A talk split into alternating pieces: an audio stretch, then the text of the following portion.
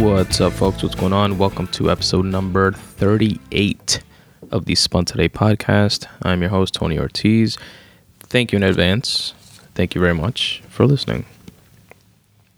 Welcome to the kickoff 2016 Write episode of the podcast. It's uh, another free writing episode, and I hope you guys like it. And if you don't, the problem is definitely with you. So get your situation checked out. Give it up for your boy Leonardo DiCaprio finally won a fucking Oscar. That's crazy. I thought he's such a he's a really dope actor. I thought uh, uh, definitely has a, a ton of mem- memorable roles, and I had you know I, I don't really like follow that stuff too closely, like awards and like stuff like that. Um, but when I heard that he didn't get an Oscar, which is like I guess like the uh, I think an Oscar is the same as an Academy Award if I'm not mistaken.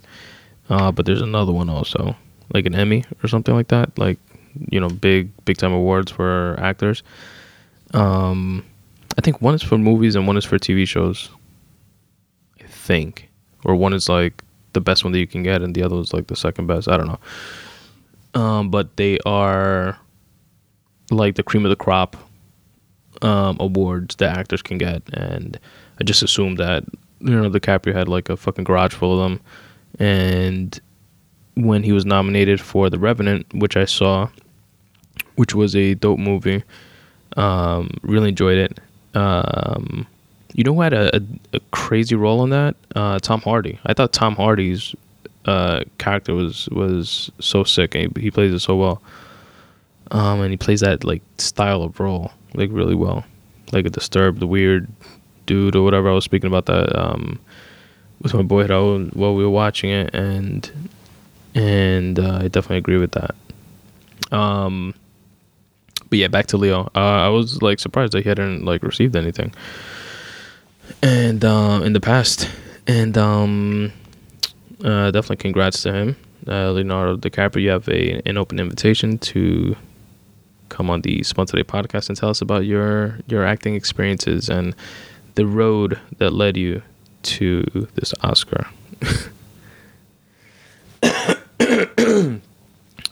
Excuse me. I'm fucking getting over a cold, so I apologize for uh, those coughs and shit that that uh, probably going to be unavoidable in this episode. What else? Tom Segura has a has a very funny new uh, stand up special. It's on Netflix. Uh, you guys can check it out. It's uh, called Mostly Stories. He has this is his second uh, hour special on Netflix, and um, this last one was really really funny. I enjoyed it a lot. So with my fiance yesterday or no day before, day before yesterday and it was funny. I definitely recommend it. So you guys should check that out. What else have I been up to? Uh, that new season of Serial started. Um, for those of you uh, that may not remember, or those of you that don't know, the uh, Serial was one of the first season of Serial uh, podcast. It was one of the most popular, if not the most popular podcast ever. I think it had over 11 or 15 million downloads uh, season one, and it was supposed it's gonna be like adopted for like a movie, and it was optioned for a book, and had a very large, uh, very very large uh, commercial following. And Sarah Koenig, the the uh, host of it, the host of it, um, I guess she's a host, right? Um, the journalist, investigative journalist um, that put the show together. It did a phenomenal job, and uh, it's pretty much a story told week after week. Now bi-weekly, which sucks, um, but week after week, and one story that's told uh, week after week, basically serially, and hence the name of the show. Season two came out. The first season was about a murder that took place in 1999 of a high school kid that was or is serving life in prison for the murder of his ex girlfriend at the time, and uh, the alleged murder. and um, it's a huge controversy of if he did it, if he didn't do it, and and stuff like that. the second season is about a uh, what was he? He was in the army.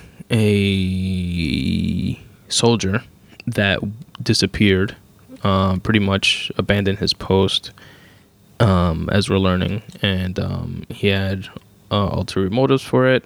Uh, for doing so, he wanted to like bring attention to to the way his platoon was being run by his superiors, but you know that he, you know, he was just like a private, and nobody's gonna listen to him in that um, structure, that hierarchy of of how the military is broken, broken or setup rather. So his idea was to create something called a DUSTWUN, which was to like disappear, and then if it's done in a certain fashion or something like that, they uh, different branches of government have to get involved. Um, by that's like the protocol. It's not just you know a certain group of guys from the army go look for him. You know the army, the navy, the marines. The everybody has to get involved in different branches and and um, uh, create a, a, big fuss basically. Anyway, he wound up becoming a prisoner of war for like over five years, and now there's this big controversy of um, when he was released if you know a lot of people think he's you know a traitor and and you know people died you know looking for him and uh, people were hurt and at the end of the day he abandoned his post and you know he was being brought up on charges of treason and stuff like that and then you know his side of the story is he's he was uh, just attempting to bring to the attention um, the poor way that his platoon was being ran, et cetera, et cetera. Um, and that's pretty much the, the gist of the story. So you're going like back and forth, and you know he was a prisoner of war. And I feel it's only been I think like three or four weeks now. Um, they're switching the format to a bi-weekly format, similar to the Spun Today podcast. Maybe they listen to this one and and uh, think it's a good idea. Um, but I I just think that they're I don't know. The story feels like it's dragging. It's not as compelling as the first season, which you know, it's tough for for a sequel, if you will, to surpass or match the the I don't know energy and emphasis and and and type of following that an original has, like the the first movie or, or whatever, you know. So it's the same kind of thing in this situation, I think. So expectations were probably a little too high. It's a good story, you know. Sarah Koenig is still doing an amazing job, and the rest of the team, they're over at Serial of of telling and disseminating the story. Um, I guess it's just not not as sexy as murder porn as um, uh, South Park puts it, and I don't know. I'm just not that into this particular story. It's good. I listened to it, um, but you know, it's not not great. Speaking of murder porn, have you guys seen on Netflix also? Netflix, Netflix is doing amazing, uh, putting out like really really great content. Um, have you guys seen a ten part, ten episode documentary? So it's ten hours of a show called Making a Murderer. That shit was sick. I think I saw I saw the, all ten hours with my fiance in like two and a half days. We saw the whole thing, binge watched it. That option is just amazing. Um, to do so, you know, you get something, you know, kind of like out of the way quick, but you get fucking in, enough enough of it que te jaita, you know, you get sick of the shit. Um, but you get all of it that you want when you want it, which is cool. And you have the option that if you know if you want is the best of both, best the best of both worlds because you have the option also to you know string it along you know week by week if you choose to and just play one episode a week or we're here in new york what the fuck sorry about that guys I have something uh, queued up here on my computer. My computer's acting up, and um, just started playing it out of fucking nowhere. And I apologize for that, just a little bit. but you guys will hear what it is when the time comes in a couple minutes. Uh, but yeah, back to uh, the show. So it's uh, about a well, for spoiler alert, by the way, if you guys haven't seen it, uh, cut this off or skip forward, you know, a few minutes, and um, I won't like spoil anything for you. It's a show about a. It's a documentary, so it's a it's a true story of a man in Wisconsin that was wrongly convicted of a rape, and he served. He served. He was in prison for 18 years before DNA evidence brought to light that he was wrongly accused and convicted. So he was in jail for 18 years, basically, um, always uh, maintaining his innocence. And it turns out that it's true. He didn't fucking do it. So they let him out of jail. and he comes from this family that small town in Wisconsin, and um, this family that's like the I don't know the the stigmatized family of the neighborhood, and uh, you know the way it was framed in the documentary. his family has that that stigma in the neighborhood, and you know it's like the you know the kids are you know no good and they're not they're never going to be any good and blah blah blah and like that type of they're painted in that way basically. And so he gets out of prison after 18 years and he you know puts a lawsuit against uh, Manit- Manitowoc, I believe is the correct pronunciation, uh, county that wrongfully arrested him and and pretty much fucked up his life and locked him up for 18 years. So I think it was uh, going to be uh, a few, uh, like tens of millions of, of dollars. And um, fuck, excuse me, guys. Um, like tens of millions of dollars. I don't remember how much exactly it was, but long story short, he then gets arrested for the murder of a woman that he and his nephew allegedly uh, assisted him in committing on his property. And it was pretty much investigated by like a couple of the same police officers, which were like low ranking police officers at the time of his first arrest. And now, you know, one's a lieutenant, one's, uh, you know, they're higher ranking in the police force they were involved in it. The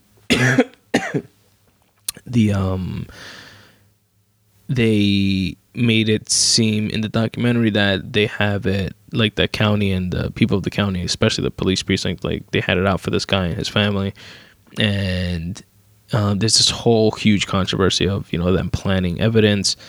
Um, basically, the bones of this woman were found in his um, remains uh, of of the deceased were found on his property, but it's a huge property of many acres. it's like a car junkyard, and they were, uh, uh, you know, a few fragments of bone were found on his property. The rest of it was never uncovered. Her car was found like at a far away end um, on his property. She was uh, there earlier in the day and nobody has seen her since. Um, and uh, a lot of stuff like pointing towards this guy. Um, then they have this confession from the nephew, who's, uh, for lack of a better term, like half retarded. This kid is. Um, you know, it's a little 16, 15 year old kid in high school that he's literally slow and he's a kid. He's fucking retarded like any any little kid and the cops and they show you this in the documentary they pretty much coerce him into confessing to a murder that he i don't know to me it doesn't seem like he he was involved or he did it i think that he's just trying to appease the police officers and they keep asking questions and saying are you sure that's the truth? Tell me the truth. Come on tell me. Did you see so and so and he's like no i didn't. And then like are you sure? Okay, yes, I did. And like just a lot of shit like that, like back to back to back, and then they string along uh, from like three hours. They string along a fucking con- confession from the kid that went from you know he just went to school and went home and played video games to I went to school, I came home, I went to my uncle's next door, and he had a woman tied up to the bed, and we slit her throat, and he made me fuck her, and and all types of crazy shit like that. Um, meanwhile, there was like no blood or DNA evidence inside the crib anywhere inside the house and um but meanwhile you know they slit her throat. So it was like invisible blood i guess or some shit. Then his blood was found in her car uh, which was a whole nother controversy and they from the original arrest 18 years ago they had a vial of his blood in the precinct and then they looked up the evidence from that from that uh, they looked up the the blood vial from that time and there was a syringe that was inserted allegedly and the blood was tampered with basically and some some of it was extracted it seemed like and maybe that's the blood that the cops from the police precinct used to put into her car and I, I don't know it's just like a whole bunch of shit back and forth. And then there's articles after the fact after after the show um, since it got so much steam of the prosecutor that put out statements stating that the uh, documentary was biased and they didn't mention a lot of other shit like the fact that Steven Avery was like calling this girl blocked um, and requesting the company that sent her to his property to take pictures of a car that they were selling um, requesting her specifically and that when she got there he he greeted her at the door like in you know, he was naked just wearing a towel and he was like inappropriate with her and stuff like that, and they left uh, stuff like that out of it. But then the defense attorneys came back in articles stating that um, that was um, that those that evidence wasn't even admissible into the case, so that's why the documentary didn't even show it and um, as well as the fact that it wasn't just blood. Then on the other side, it wasn't just blood supposedly that was found in the car. They also found his DNA under the hood of the car, um, which wasn't spoken about. And again, that I think that was the piece of evidence that was inadmissible um, for whatever reason. And um, um, yeah, you know, both sides argue their sides like they're supposed to, but. the sick thing to me is that in a case like this, and you know, I'm not saying the the guy's innocent or guilty. Who the fuck knows? Uh, maybe he did do it. Maybe he didn't. I, uh, you know, when seeing it, I honestly don't think that he did. I definitely don't think the kid had anything to do with it. He was just fucking got caught up in the circle. Yo, this kid, he calls his mother after the whole thing. After he's arrested, after he confesses to like slicing this lady's throat and stuff like that, and he speaks to her he's like in jail for a night or two, I think already at this point. Calls his mother and tells her, um, you know, they made me say it. I don't know. They got into my head. Uh, I don't know why I told him that stuff. Uh, I didn't see anything. And then, like, he ends the phone call with telling his mom, um, do you think I'll be home by Friday? And his mom was like, by Friday? Why? What do you, I don't know. What do you, what do you mean Friday? He was like, I don't want to miss WrestleMania. It's like, God damn, are you serious? This kid is like, so in over his head, man. It's fucking sad, and probably spending the rest of his fucking life in prison. Um, and it's been years already too. Um, what else? I'm looking at my sticker right now, which says no um and no and, and I keep saying um and and. So instead, I'm just gonna pause silently every time I feel like saying um and and. So if you guys hear uh, breaks in the episode, it's me trying to catch myself and uh, giving you guys dead air instead. Like that's a good trade off. Anyway, so my I don't know thing I guess is with this is that the whole like underlying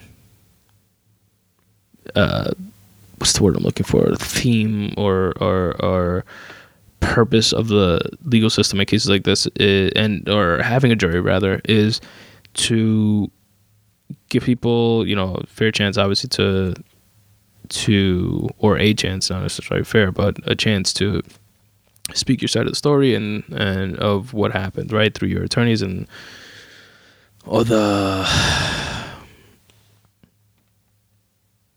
ins and outs and theatrics of the legal system. But the point is that the jury, in turn, is supposed to be the impartial jury. Is supposed to, um, what's the saying? You're innocent until proven guilty, uh, beyond a reasonable doubt, which is like the main thing that I that I'm holding on to here, which is there's reasonable doubt riddled throughout. Whether you you're not sure if you did it, you're not sure if you did, but there's absolutely unequivocally, without a fucking doubt, reasonable doubt sprinkled throughout this entire fucking case. And from the point that the process, just look at that one point. The prosecution says the way she died was that she got her throat slit when she was tied up to a bed, and that slicing of the throat didn't kill her. Um, so the nephew, who was being instructed by the uncle, um, Steve Avery, uh, choked her to death, and that's how she died. Then they dragged her outside and burned her and chopped her up and whatever. And that's where the bones uh, come come to the mix. There was not one speck of not only blood, because if I fucking cut, get a paper cut, I get blood all over the place. Supposedly they slit her fucking throat. There was not an ounce of not only blood anywhere, but any of her DNA anywhere in the house, or any of the fucking kid, the nephew, of his DNA anywhere inside the house. So that in and of itself is reasonable doubt. Like that's doubt. Like I doubt that story because none of this stuff that's supposed to be there is there. So that's reasonable doubt. So you can't fucking throw somebody in prison. I think in light of that, and I, I get maybe I'm breaking it down like too black and white, or I'm missing something, but I don't know. To me, that's reasonable doubt. So by the power that the legal system bestows on me by making me an impartial, you know, making me a juror. They can't make me impartial, but making me a juror. My job in that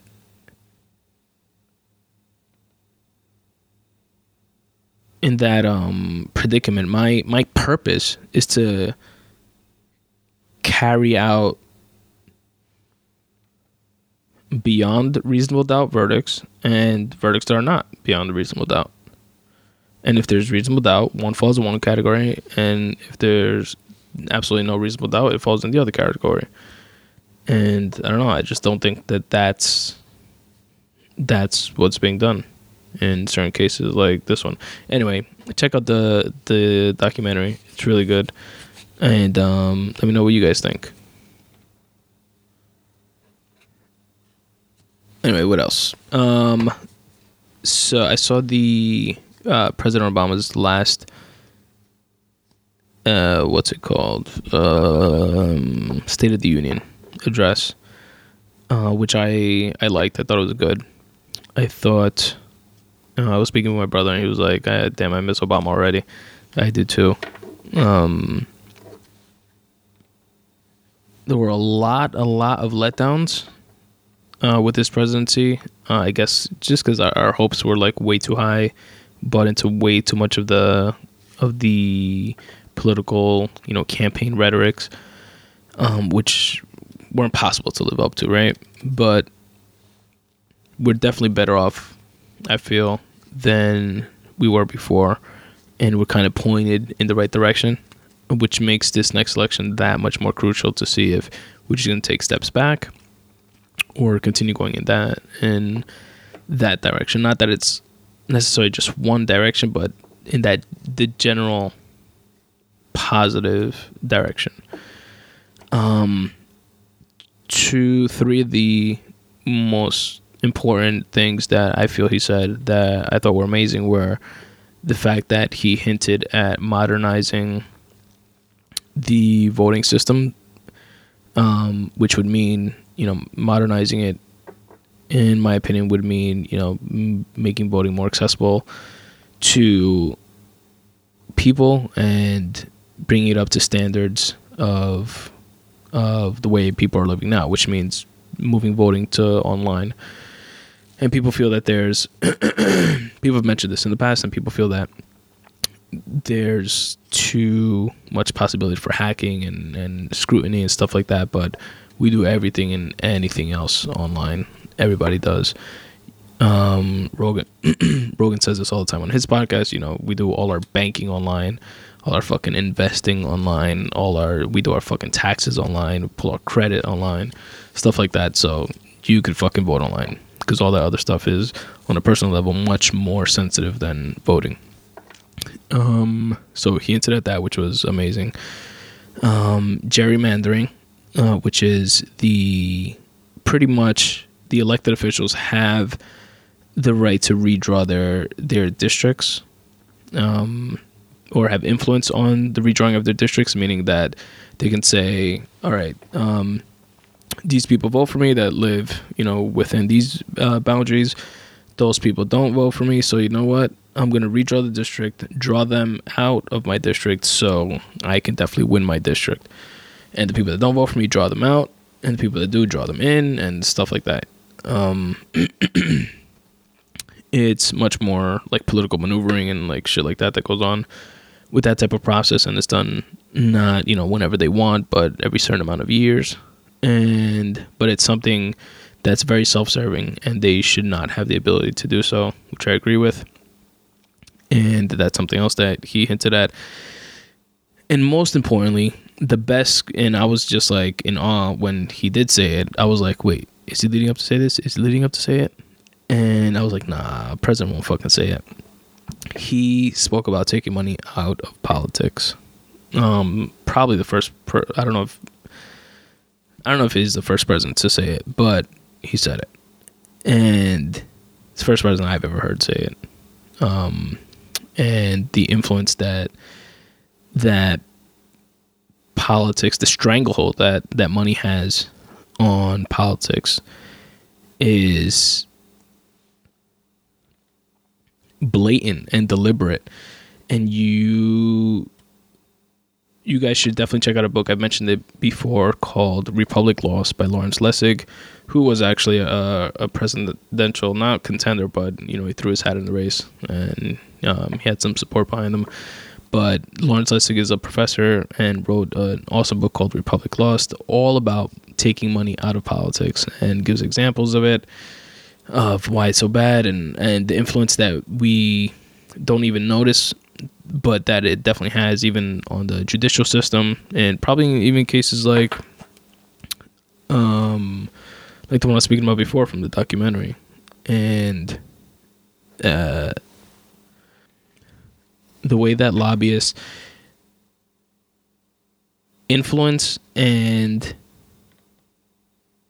coerce legislation to be in their favor and politicians that would support legislation that would make them benefit a prime example and this is a, I guess quote unquote famous example but it's definitely not the only one it's not like an anecdotal like weird little example, it's like it's everywhere. It's full blown. It's like 100%. It's a fucking plutocracy. Like special interests run politics. Like they're like puppet masters over politicians. Dodd Frank, which was a set of of laws and and uh, regulations, rather, put into place after the financial collapse to you know rein in the rampant lying and cheating and and and and just downright like theory of of Wall Street and th- everything that led up to the economic collapse, which I've spoken about in the past year.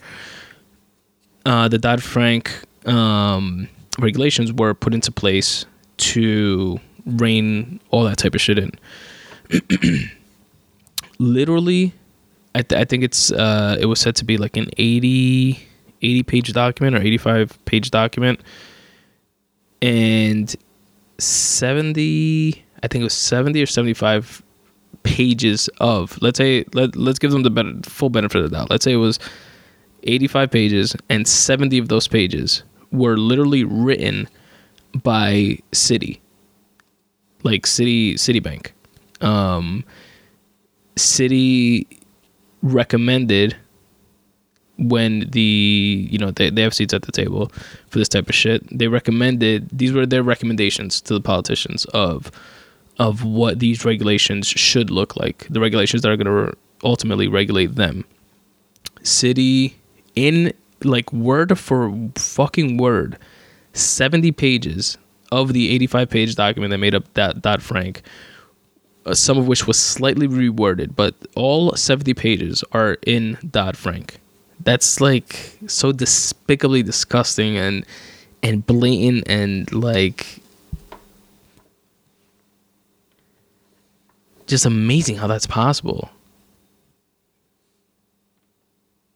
Like it literally, it's literally sounds like unbelievable. Like no, that, that has to be bullshit. Look it up, please. Look it up, and look up the efforts of like wolf-pac.com,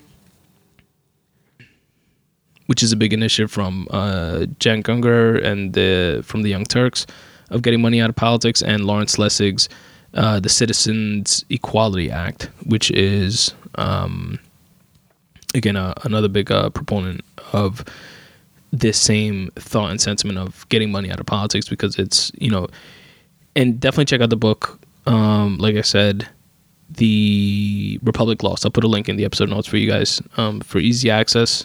Republic lost by lawrence lessig. He speaks about uh, very eloquently and very detailed and very um, uh, digestibly how getting money out of politics would you know what that would translate into in today's modern society. You know, it's not just a an ethereal type of you know dream or thought or something that's impossible and maybe sounds good uh, in theory or on paper, but um, he gives a lot of real life practical applications of that that concept. Um, and you guys should definitely check it out. Now, within that same vein, something that I very quickly wanna wanna bring up and mention about uh, a couple of the candidates that we have, which will most likely be um, one of these two. Most likely, Hillary will be the next president of the United States, and absolutely, definitely the Democratic nominee. but Bernie Sanders or and uh, Hillary Clinton and something I was just I, I was thinking about then I looked it up. They and it's not to be funny or sound like a dick or anything like that, but presidents age at a very rapid rate, like two to three years for every for a normal human being's fucking um the amount that they age while you know with all the stress and shit that they have to deal with you know it's more than understandable but Bernie Sanders is going to be fucking 75 years old when he goes into office, and Hillary will be 69.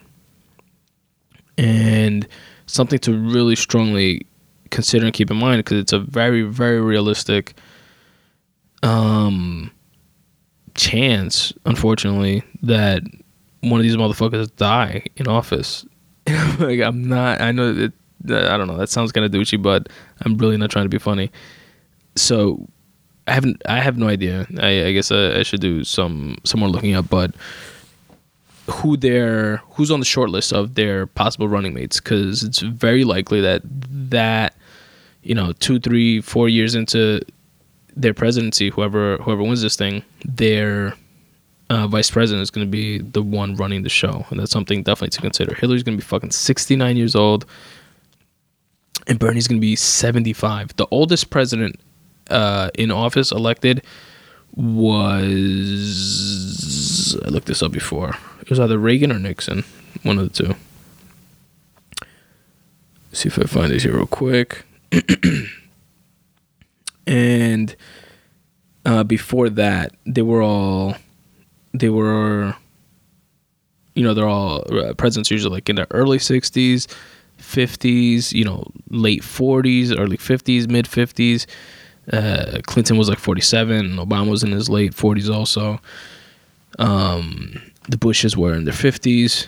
And, yo, it's a lot. It's a lot. Fucking 75 years old is really a lot. You know, Bernie's gonna be like 102, you know, by the end of his first term. and it's fucking, uh, that shit's not cool. So we, I think we definitely have to take a look at who their running mates are.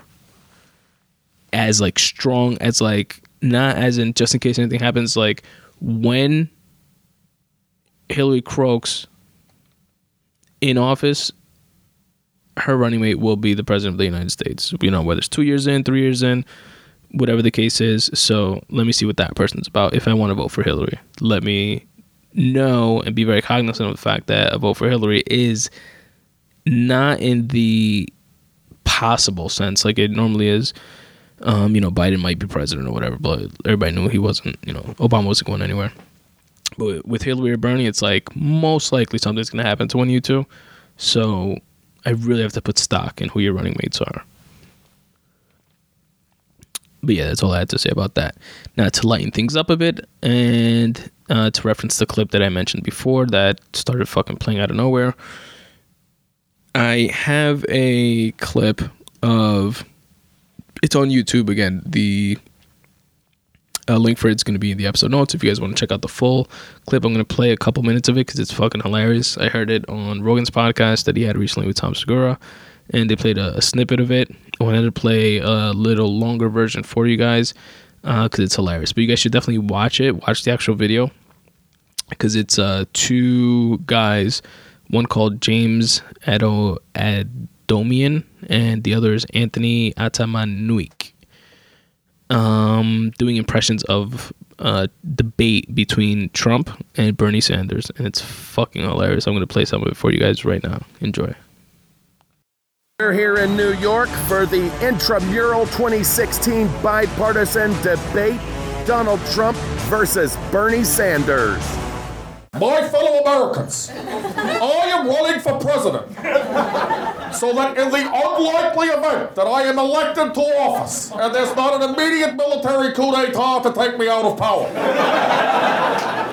this country will engage in an unprecedented revolution politically to take on the billionaire class because in a society where the top 1% of the top 10% of the top 1% of the top 10% of the top 1% of the top 10%, for those of you not tracking it, that's point zero zero zero zero zero zero one of the top 1%. This is a great country. This is a great country. This is a fun place. And I promise, I'm killing everyone in the polls. I can guarantee this. I'm killing everyone in the polls. And if I'm elected president, I will kill everyone. I promise you that. I can promise you that. Here's some facts, okay? The minute I become president, we'll start the Anchor Baby program, where we start bronzing Mexican immigrants and putting them on naval ships so that they're put to use finally. I'm just saying, bronze them and make it a real thing. No, it's no longer an offensive metaphor. Now I know what you're thinking. You know, I know what you're thinking. Bernie, you look like you're running for president of the Muppet Show. That's fair. That's valid. People have said that I look like I was forcibly held down in a cotton candy machine. That is true. But it happened while it was simultaneously being struck by lightning, giving me a rare superpower where I am simultaneously completely bald and I have more hair than anyone else running for president. Nearly impossible. Together we can. I have the biggest family. I have the best family.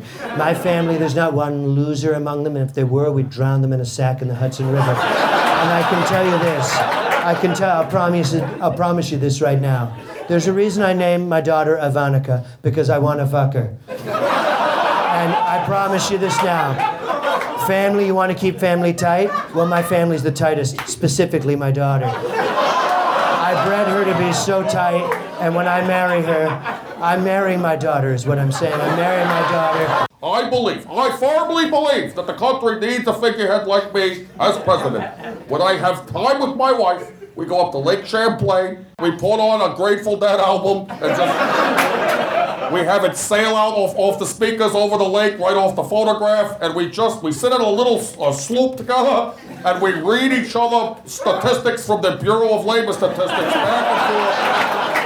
My vacations involve hunting stray blood diamond diggers. I go, I go to Africa. My whole family, we get elephant rifles and we hunt human beings. And what we do is we reenact the euthanizing of Eleanor Roosevelt, which didn't happen. It didn't happen. My question for Mr. Trump. With the billionaire class controls 40,000% of all of the money, of equaling $10 trillion, while the American working class people have one fourth of one job for each person. Exactly. Yes. How can you sleep at night knowing that so many other people haven't got the chance?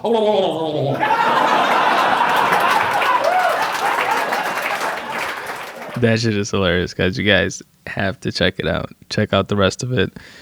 The link for it will be in the episode notes, which you guys can, you know, if you click the more button or view full description on iTunes, on uh, your little uh, podcast app there, or uh, on Stitcher, uh, the full episode notes uh, description uh, is there. Or you can check it out on my website at spuntoday.com forward slash podcast forward slash 038, which is the number of the episode, and everything will be there as well.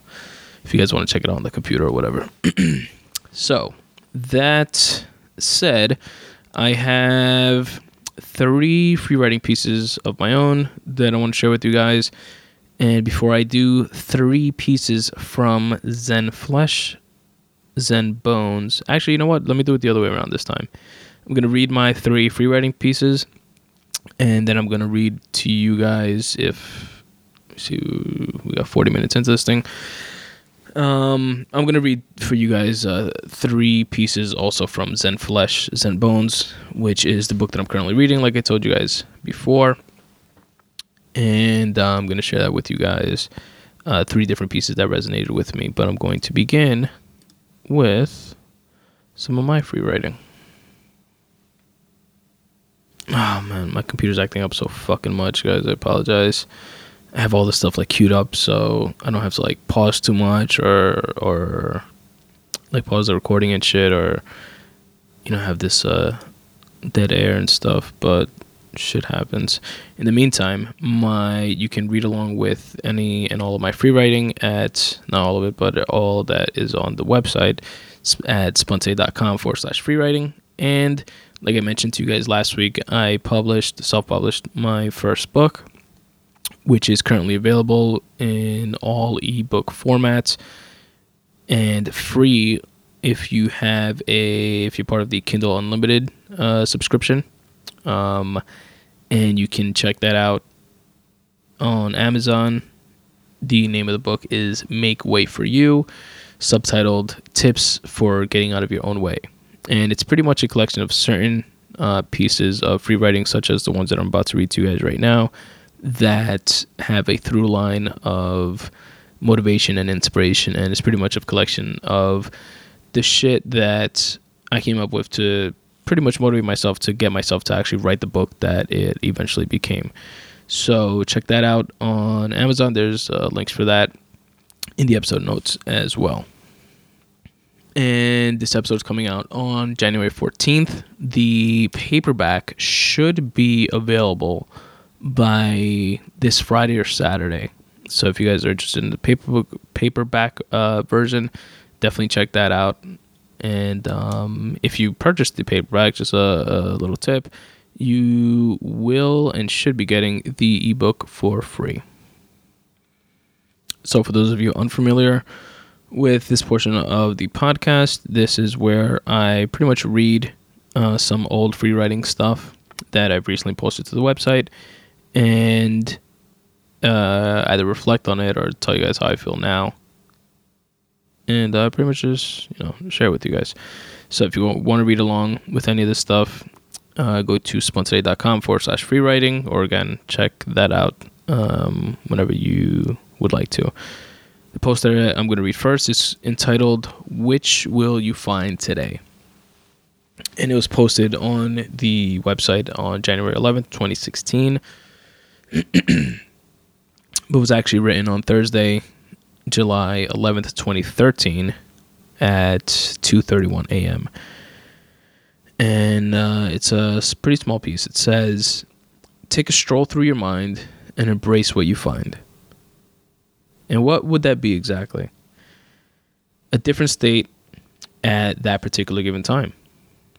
There's peaks and valleys, a spectrum like with anything else, based on something you felt, a hand you were dealt, based on your reaction, your action or inaction, your take on a topic, your spin on a thought, an endless array of thoughts, an endless array of thoughts. An invincible, indestructible drive can share the same origins as the most debilitating fears and insecurities. Which will you find today? So, to me, that's all about the power of our minds to find what it's looking for. If you're in a negative, fucked up mood, you can find negative, fucked up shit to, to latch onto. If you're in a good, positive mood, you're gonna find good, positive stuff to latch onto. And the way you, you think and the way you feel kind of has outward effects on what you do and what you don't do, and how you proceed throughout your day and your weeks and months and years and eventually your life because it all piles up and adds up. And the most uh, striking line from that to me would be the last part, which is an invincible, indestructible drive, which would be the positive end of the, spectrum, can share the same origins as the most debilitating fears and insecurities. Which will you find today? Or, in other words, as I would say now, which would you choose to find today? And again, that was written on Thursday, July 11th, 2013. The next piece I am going to read is called Be Deserving of a Perfect Moment. And I wrote that on Thursday, August 1st, 2013 at 12:35 a.m. And this was also posted on January 11th, 2016. It's pretty instant. As soon as the pen touches the paper, it seems to burst out. It all begins to flow. Thoughts of nothing become something, or maybe they stay nothing. Nonetheless, they come out almost as if to serve a purpose.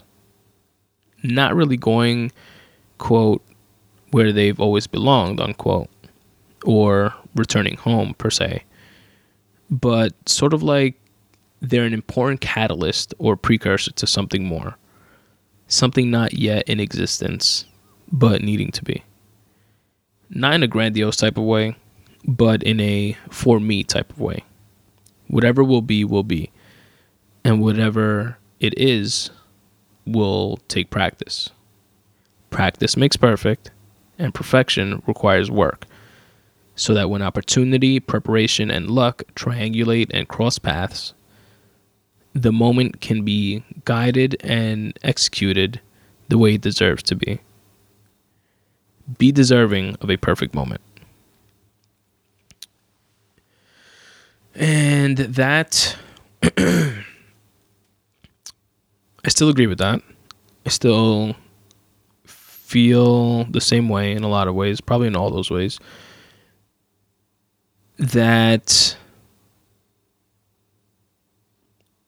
first off, it's like with writing specifically, the every time I write, I do feel like it's serving a purpose. Like I feel that it's either you know if it's shit writing, which most of it is, as you guys know, um, I feel like it's it's like working out a muscle, and that you know the more shit I write, the more the less shitty it becomes eventually. You know, in a very abstract, take a step back, you know, long term goal type of type of view.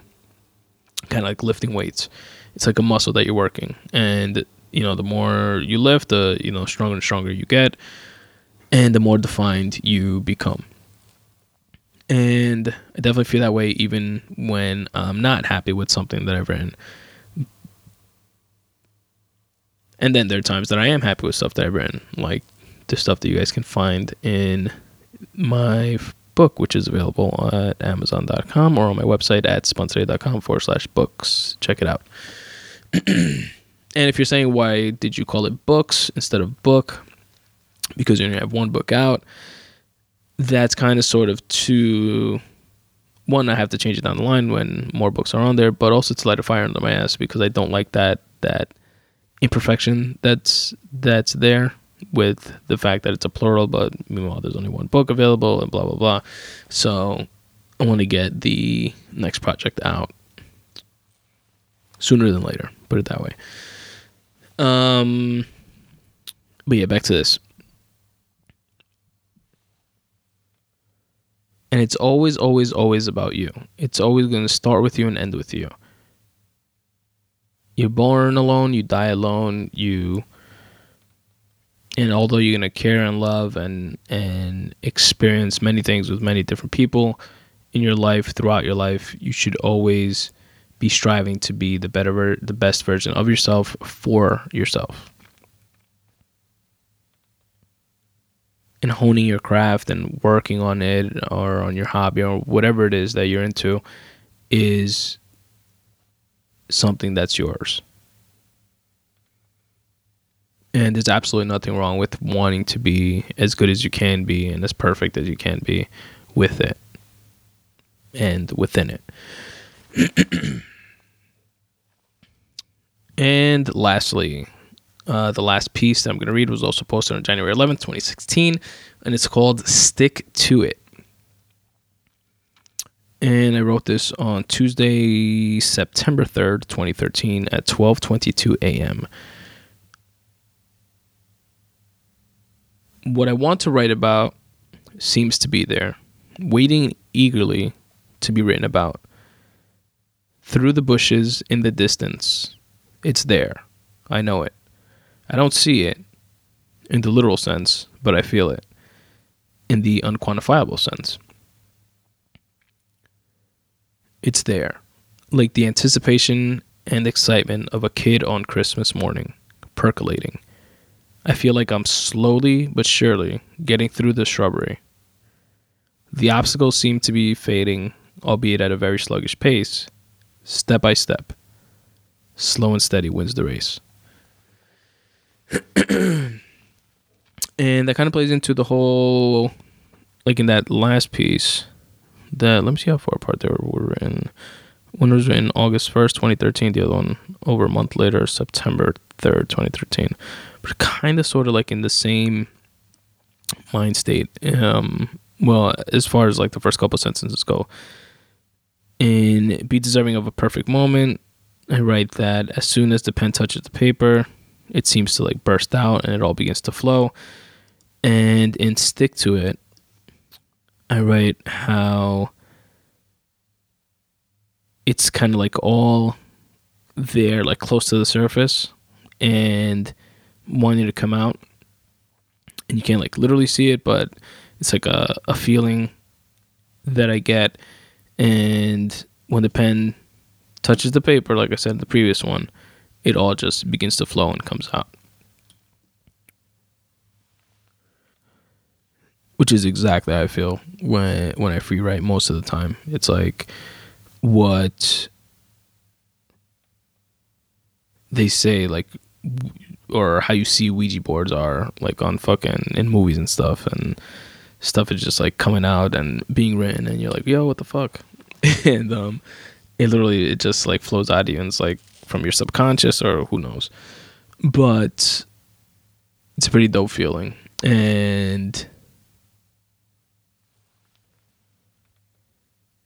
An empowering feeling at the same time because it like that last piece, the last uh, couple sentences there where it says the obstacles seem to be fading, albeit at a very sluggish pace. Um, step by step, slow and steady wins the race. So it's having that that gumption to stick with it or stick to it, like the title says, and having that foresight to see the the long game and stick to it. But yeah, that's it for my stuff, guys. Let me read for you three separate pieces to wrap up the show from Zen Flesh, Zen Bones, which is, for those of you that don't know already, a collection of Zen and pre Zen writings and is compiled by Paul Reps and Nyogen Senzaki. The pieces I'm going to read are number 63, number 75, and number 76.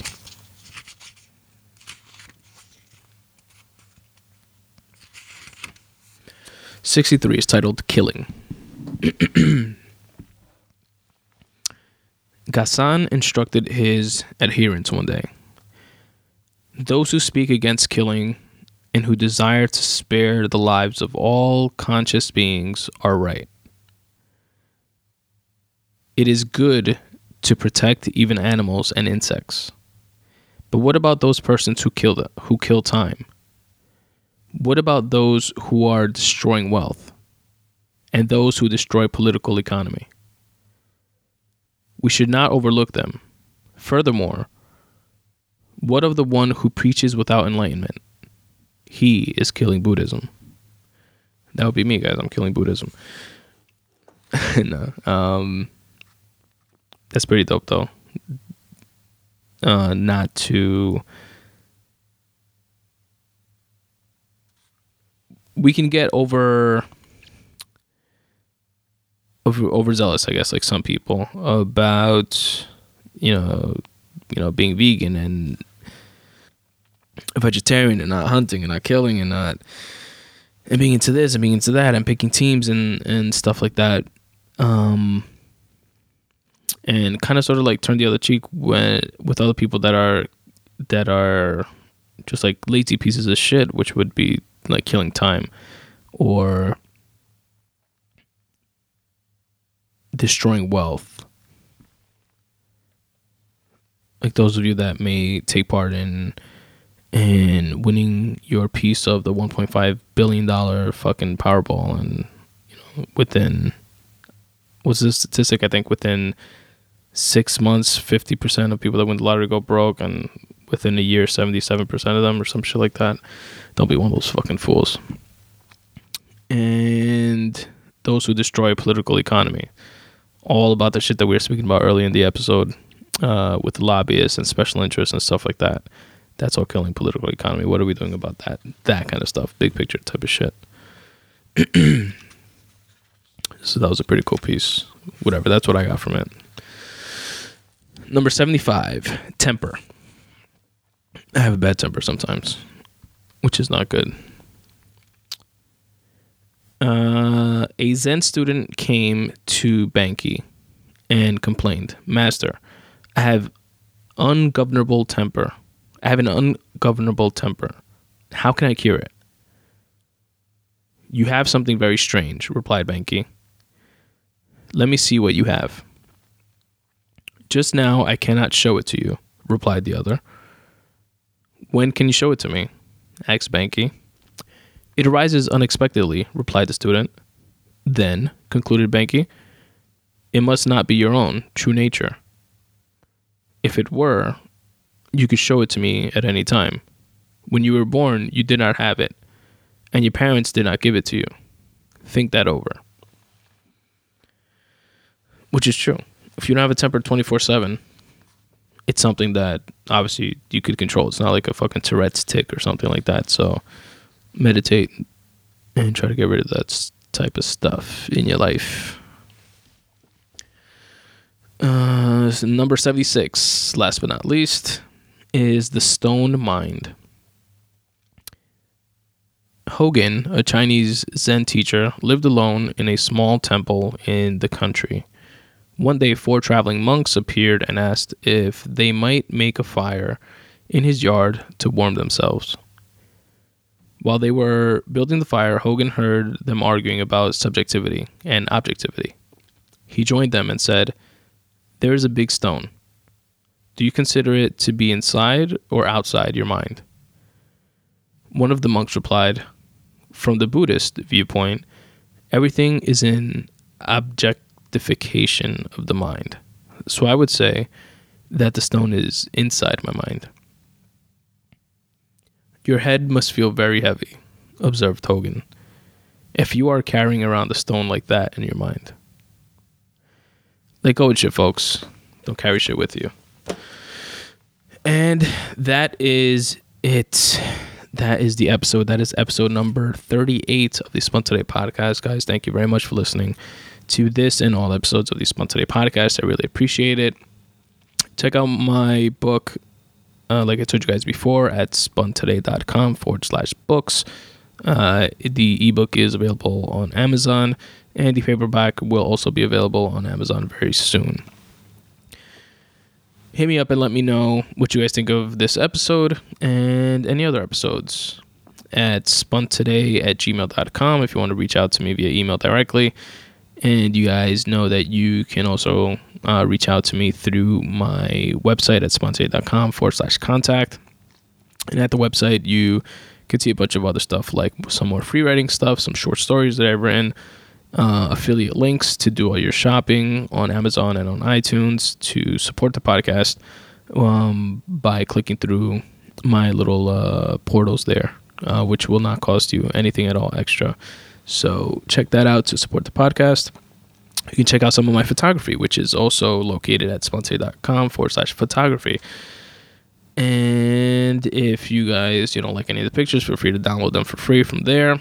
And if you guys want to actually purchase prints of any of that photography, you can do so through a website called Crated. And the link is Crated, C R A T E D dot com forward slash spun today. And in all my photography that's available on my website can also be purchased on you know different size posters and picture frames and stuff like that uh, through that link through that website. Links for that are also in the episode notes. But by far the most important thing that you guys can do to support me in the podcast is rate and review the podcast on iTunes and or Stitcher. And check out the YouTube page, like and comment on there as well. Subscribe. Thank you very much, guys. Again, I appreciate you guys taking the time to listen and follow me on Twitter. Hit me up on Instagram at Spun Today on both. And like the Facebook fan page, facebook.com forward slash Spun Today. As always, substitute the mysticism with hard work and start taking steps in the general direction of your dreams. Thanks for listening.